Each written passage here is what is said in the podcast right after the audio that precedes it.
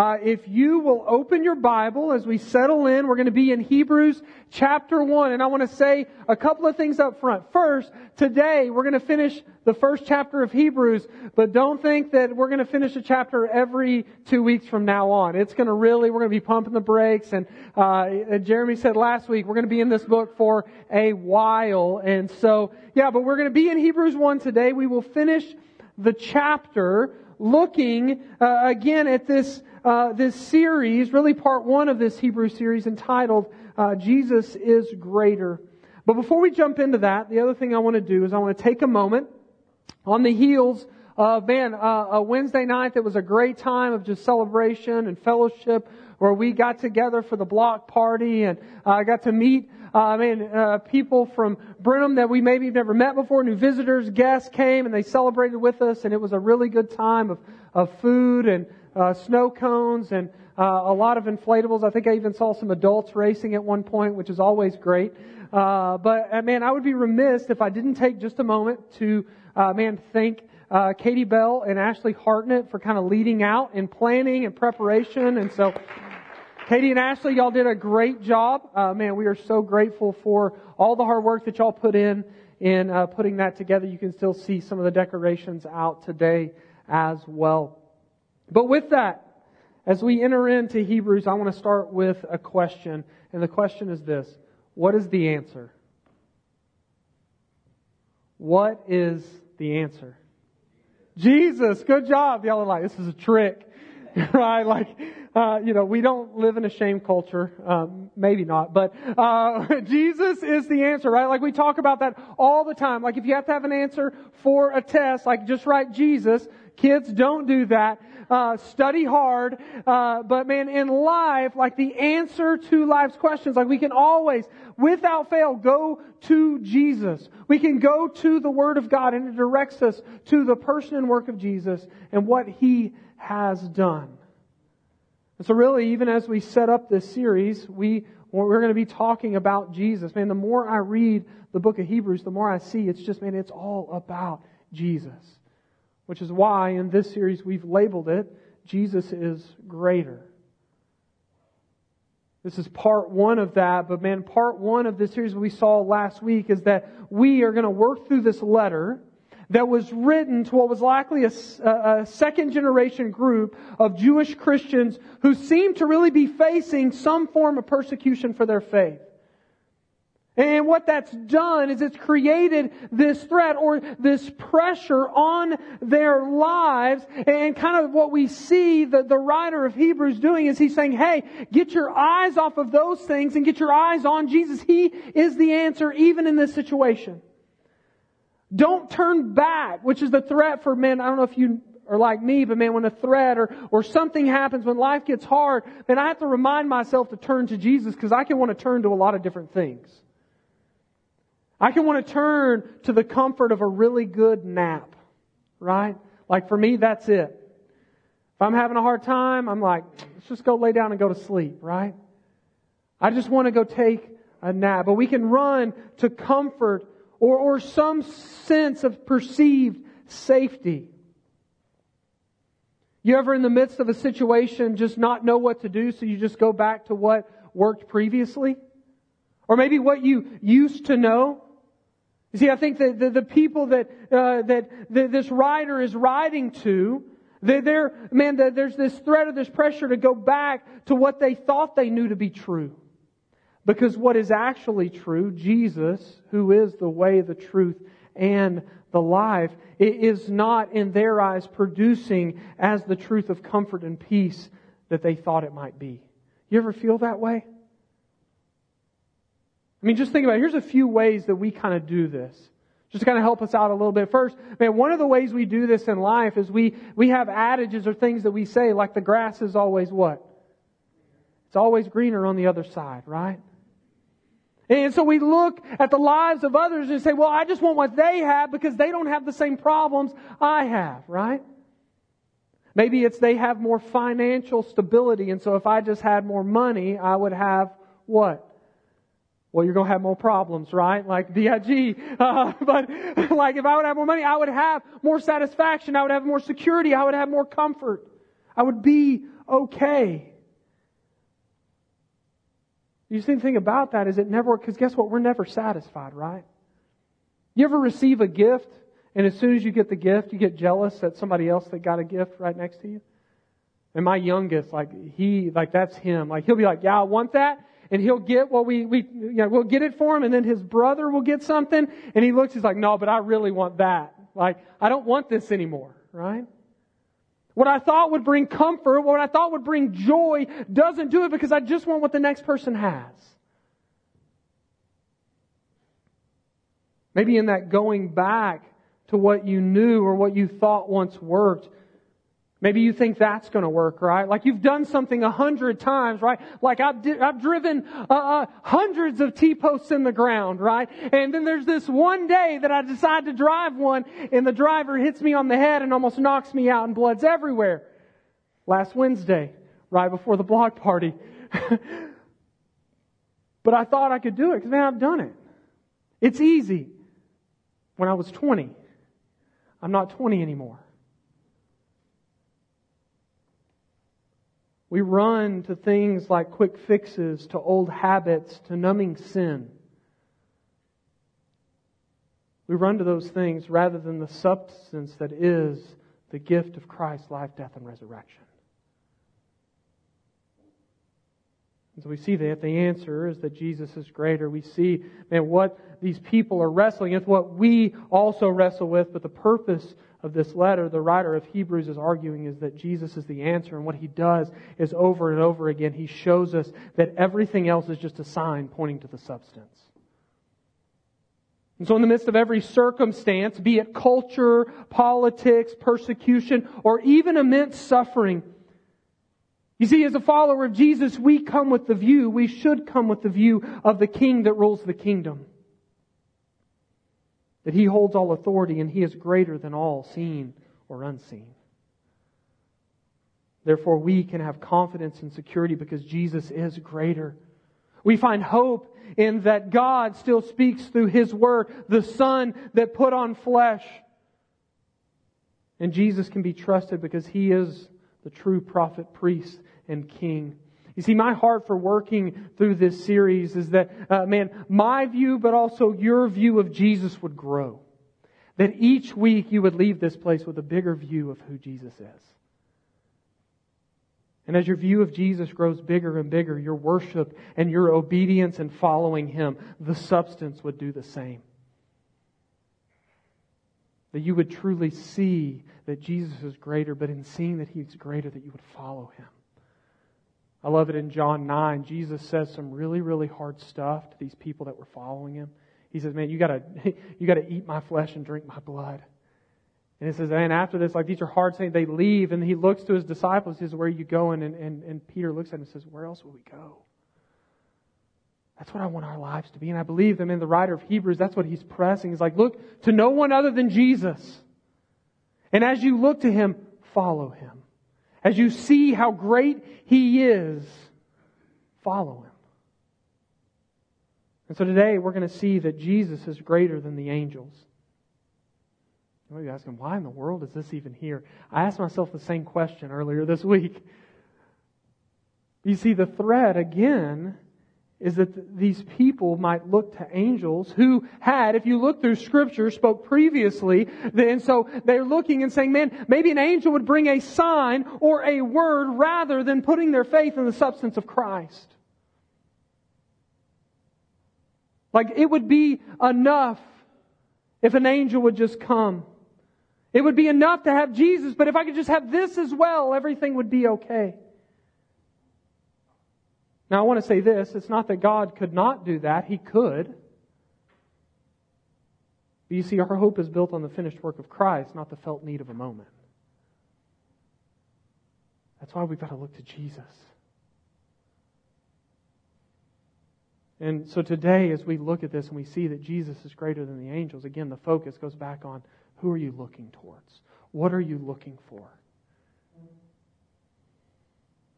We're going to see this in really three main forms today. First, we're going to see it that Jesus is greater than the angels and His identity is the Son. So we're going to see it in His sonship. Next, we're going to see it in His worthiness to be worshipped because of His nature and character. And then lastly, we're going to see it that Jesus is greater than the angels because of his position and his authority. You see, when answering the question with Jesus, the follow-up to it is how. So if we're saying Jesus is greater, how is he greater? Well, let's begin. I'm going to take us all the way back to verse 1. So we looked at the first 4 verses last week. We're going to read the first 5 verses because I believe it has a lot to say about our first point. Really builds out the rest of our time today. So starting in verse 1, it says this. Long ago, at many times and in many ways, God spoke to our fathers by the prophets. But in these last days, He has spoken to us by His Son, whom He appointed the heir of all things, through whom also He created the world. He is the radiance of the glory of God and the exact imprint of His nature, and He upholds the universe by the word of His power. After making purification for sins, He sat down at the right hand of the Majesty on high, verse 4, having become as much superior to the angels as the name He has inherited is more excellent than theirs. For to which of the angels did God ever say, You are my Son, today I have begotten you? Or again, I will be to him a father, and he shall be to me a son. Okay, so quickly, as we lead into verse 5, what I want to do is I want to connect it again to the way that the writer begins this letter, because he does such a great job in establishing that all that we find through the Word of God, specifically the Old Testament, is not simply God speaking to His people through prophets, but that everything is directing and pointing our hope to the Word who would put on flesh, Jesus the Son.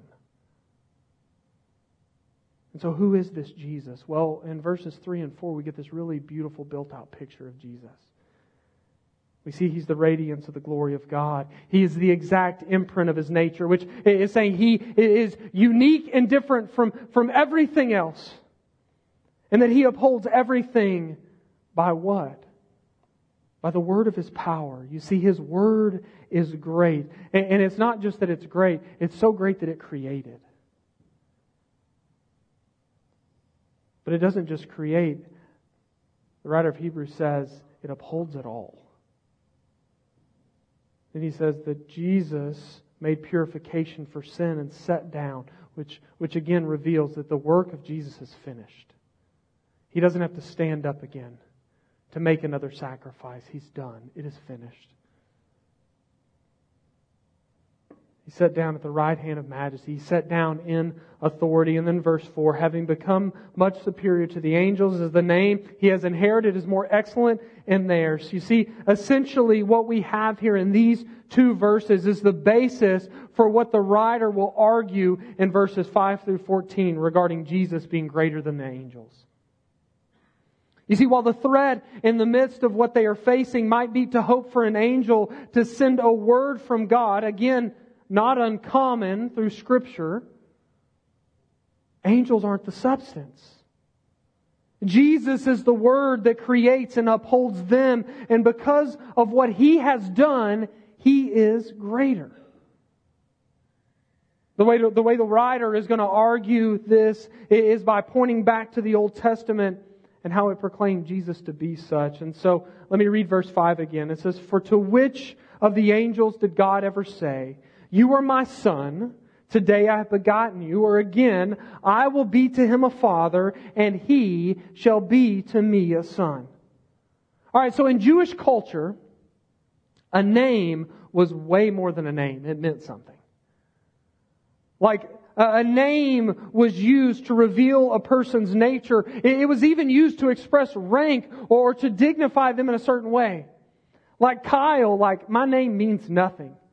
Right? I think it means like rolling hills or something. Like that was very country too.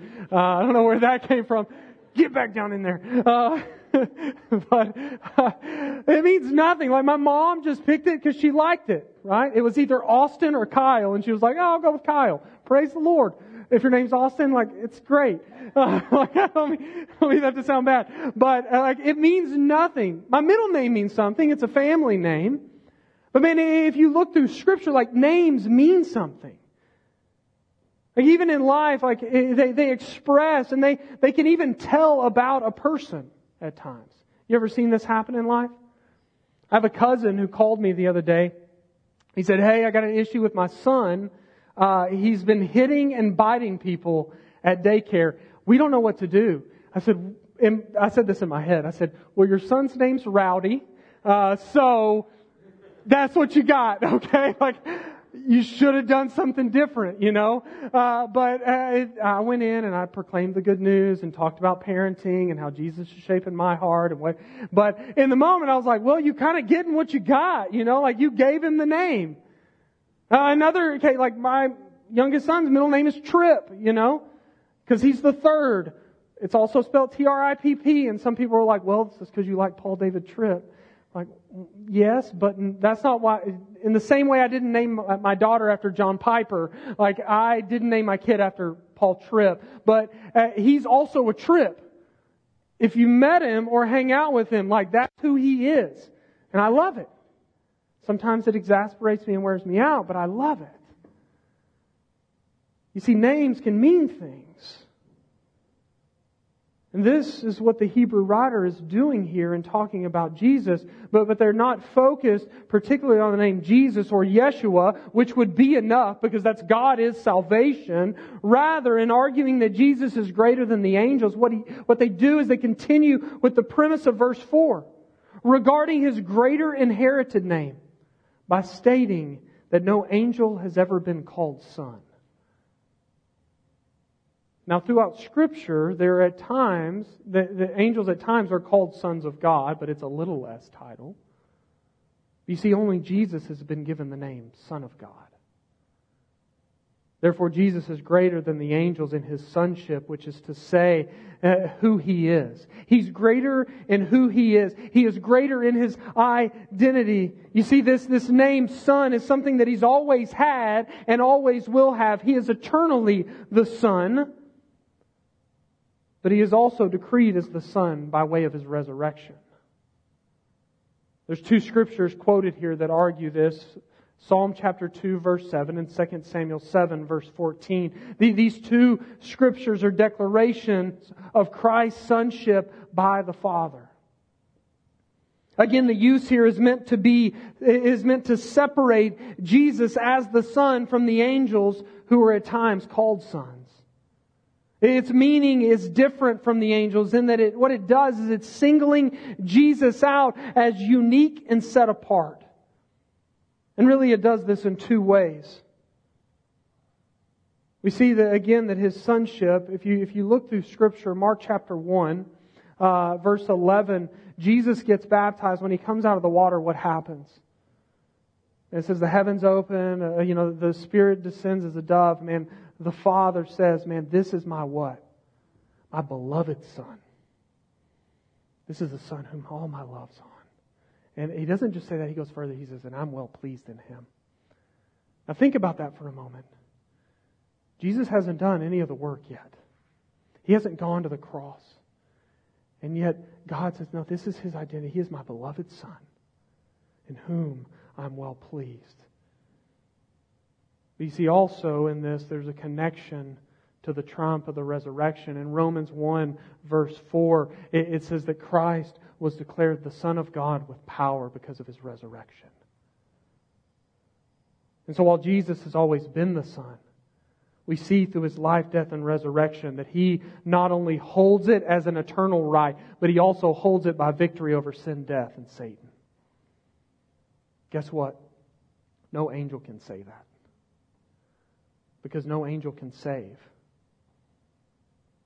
That's why in Galatians 1, Paul, who's really fired up in Galatians 1, says, hey, look, if anyone comes to you, be it man or even an angel from heaven proclaiming a different gospel than Jesus, let them be cursed. No angel can save. And so when we hear this, when we think about the sonship of Jesus and who He is as the Son of God, what does that mean for us? Well, what does that have to do with these circumstances of life as we feel threat or pressure or suffering? Man, to know this means everything. For through Christ, the Son of God, we not only receive life, what do we receive? We receive adoption as sons and daughters of God. We receive the inheritance of being part of the family. We receive a new identity that is found not in what we do, but in what Christ has done. In Scripture says we are literally in Christ. And so we see that He's greater because He is the true Son of God. With that, let's continue by looking at how Jesus is greater than the angels in His worthiness and nature by reading verses 6 through 12. It says this, "And again, when He brings the firstborn into the world, He says, 'Let all God's angels worship Him.' Of the angels, He says, 'He makes His angels winds and His ministers a flame of fire.' But of the Son, He says, 'Your throne, O God, is forever and ever. The scepter of uprightness is the scepter of Your kingdom. You have loved righteousness and hated wickedness. Therefore God, your God, has anointed you with the oil of gladness beyond your companions. And you, Lord, laid the foundation of the earth in the beginning, and the heavens are the work of your hands. They will perish, but you remain. They will wear out like a garment, like a robe you will roll them up. Like a garment they will be changed, but you are the same, and your years will have no end.'" All right, so what we find in light of Jesus being the Son is the writer continuing to argue the superiority of Christ above the angels. And what we see is a list of four more Old Testament references that state the following. The first thing we see is that Jesus is worthy of worship and the angels worship Him, not the other way around. This text comes from Deuteronomy 32 that we read as our call to worship. And what we see here is that Jesus is greater and that even the angels who cause people all throughout Scripture to fear and fall down as if dead, that they bow down and worship Jesus. But guess what? It's not just in Deuteronomy. In Luke 2, at Jesus' birth, it says that a multitude of heavenly hosts gave Him worship. And then in Revelation 5, when the Lamb of God, which is Jesus, takes the scroll, it says this. Just imagine this for a moment. Thousands of thousands worship Him. It's just talking about the angels. Thousands of thousands begin to just praise the name of God. Worthy is the Lamb who was slain.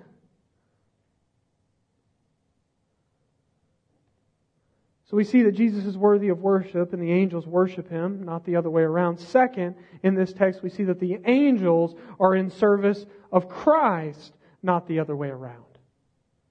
This is a quote from Psalm 104, but it speaks to the authority that Jesus has over the angels and that they serve Him and what He decrees them to go and do.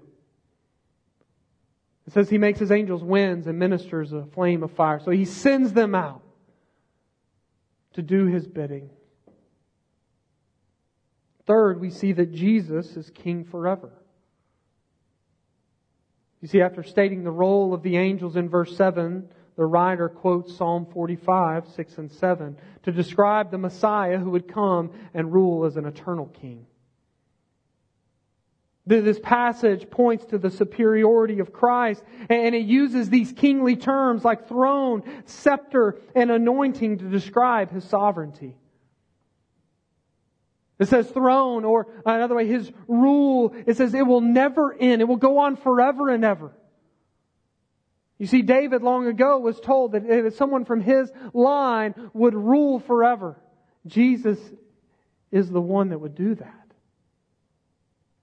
It says His scepter, which is a mark of His authority. He says it is shown by His righteousness. And then it says He was anointed, which is another kingly term.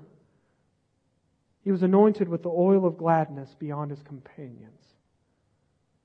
This term, oil of gladness, speaks similarly to Hebrews chapter 12 that it will get to in some time. Or we see that it says that Jesus, for the joy or gladness, the joy, the deep joy set before Him, despised the shame and went to the cross.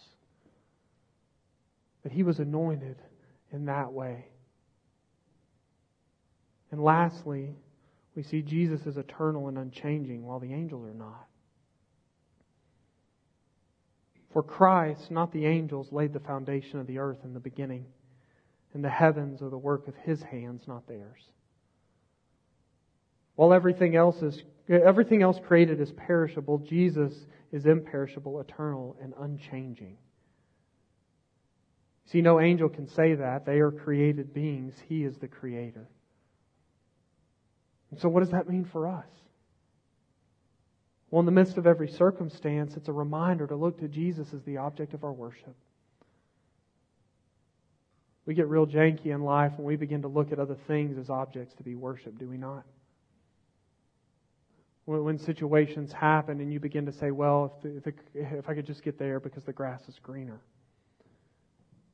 If the object of my worship could be money in my bank account, I'll go after that. You know, if I could just go after this new status or this new promotion or this new vehicle or this new thing, or for some it's if I just get a new husband or a new wife, or if I could just get new kids, But like we go after all of these things. And you think, well, if I could just get them there or get that there, and yet it fails. Because guess what? It's not worthy of worship. Only Jesus is. If the thousands of thousands cry out, why not you? Right? Like He is worthy. In every situation and circumstance. We have to quit looking elsewhere. But this also means that we have hope and security in our righteousness that leads to joy in and through it all. See, because Jesus has been anointed with the oil of gladness that led Him to suffer for us, because of that we find joy in our righteousness through Christ alone. It's a righteousness we receive. And guess what? There's nothing better. There's no better gift. It satisfies the depths of our souls and gives us life. And then lastly, this should bring us great hope to remember that, guess what? Through it all, Jesus remains. Nothing else can say that. Christ is the only sure thing. Everything else shifts and moves and changes. Jesus does not. So this brings us to our last portion of Scripture regarding Jesus being greater than the angels. And so let's close out by reading verses 13 and 14. And to which of the angels has He ever said, "Sit at my right hand until I make your enemies a footstool for your feet"? Are they not all ministering spirits sent out to serve for the sake of those who are to inherit salvation? All right, so what we see here in closing is that Jesus is greater because no angel has ever been told to sit at the right hand of God until His enemies are made a footstool for their feet. Verse 13 again is pointing back to verse 3 in that Jesus is set down. But it's also recalling Psalm 110, which is a psalm that declares the Messiahship of Christ. You see, during this time period, it was custom for any ruler that found themselves defeated by another, what they would do at times is they would lay themselves down and kiss their conqueror's feet. And then in turn, the victorious king would put their feet on the neck of those who bowed down so that they became a footstool. Anyone ever experienced that? Have older siblings or cousins, right? But this is what Jesus, God says, look, sit at my right hand, and I will make every enemy will bow down. Because guess what? One day, every knee will bow and every tongue will confess that Jesus is Lord.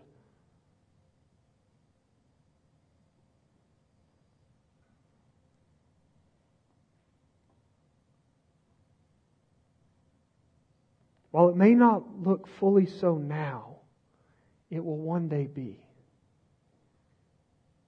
And so while Christ rules in authority, the angels, according to verse 14, serve the purposes of Christ for the sake of those who are to inherit eternal life. You see, this should bring us great hope that Christ sends us ministering spirits, angels, along the way. Now, I'm going to be the first to say, I don't have a full understanding of how that works and what that even looks like. If you have questions, ask Jeremy. But what I can say for sure is that no matter how that comes about, it's all of it is for the purpose of us looking to Jesus as greater. For He is the Son of God who rules in authority and perfection. And so as we hear that, what is this position and authority? What does Jesus' position and authority mean for the follower of Jesus today? Well, I believe it means two things. First, we live into it. What I mean by that is we live into the finished work of Christ. Since Christ is seated, we know that the work is finished, and so we must quit leaning on ourselves and lean into Christ. Find rest in Him, quit performing, and receive the finished work that only He can bring about. And then second, we live out of that same authority. As we live into Christ, we live out of that same authority because guess what? He holds all authority. And because He holds all authority and because He is always with us, Matthew 28:18-20, we are then to go and what? Make disciples, right? Of all nations. We go and live lives that are freed up to proclaim the good news that Jesus is greater than all things seen and unseen. You see, a life that sees Jesus as greater, looks to Jesus for identity, remembers His unchanging kingship through every circumstance, and lives out lives of freedom that proclaim Him as such. You see, this is what we're called to. Church, are we proclaiming that? Are we living in light of that? Or today, are you looking to something else? In the hopes that it will bring you comfort and security, it won't. The grass will always look greener. But guess what? It'll just fade away, Scripture says. It's here today, it's gone tomorrow. Y'all get it, right? Like, go look at your grass at your house right now. It's struggling. But Jesus is not. He's the one that says, man, if you're weary and heavy laden, come to me and I'll give you rest. Like He's the one that Psalm 23 is talking about. Like He's the good shepherd. He says, come to me. Quit looking elsewhere.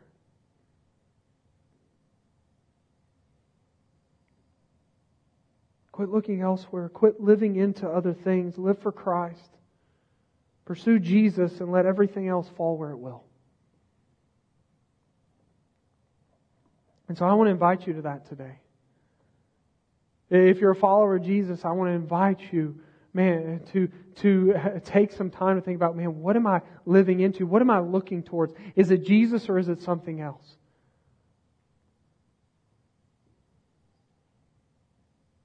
What do you think of when you think of what is the answer? What answers do you give? Is it Jesus or is it other things? Man, I want to invite you to lay those things at His feet today. Because as we sang, oh, like praise the Lord, like His mercy is more. Stronger than darkness, new every morn. Our sins, they are many. His mercy is more. And in light of that, we give Him praise. And so I want to invite you to that, to rest in the reality of His sonship that is both eternal and bestowed upon Him because of the grave is empty and He is resurrected. If you're following Jesus, that you begin to say, God, help me to believe my identity in Christ. And then go and live and proclaim who He is to others. You would say it, that you would say, if I'm giving my worship to any other thing, may I repent and give it to Jesus. Give your worship to Him and Him alone. That you would sit in the reality of His kingship and His authority.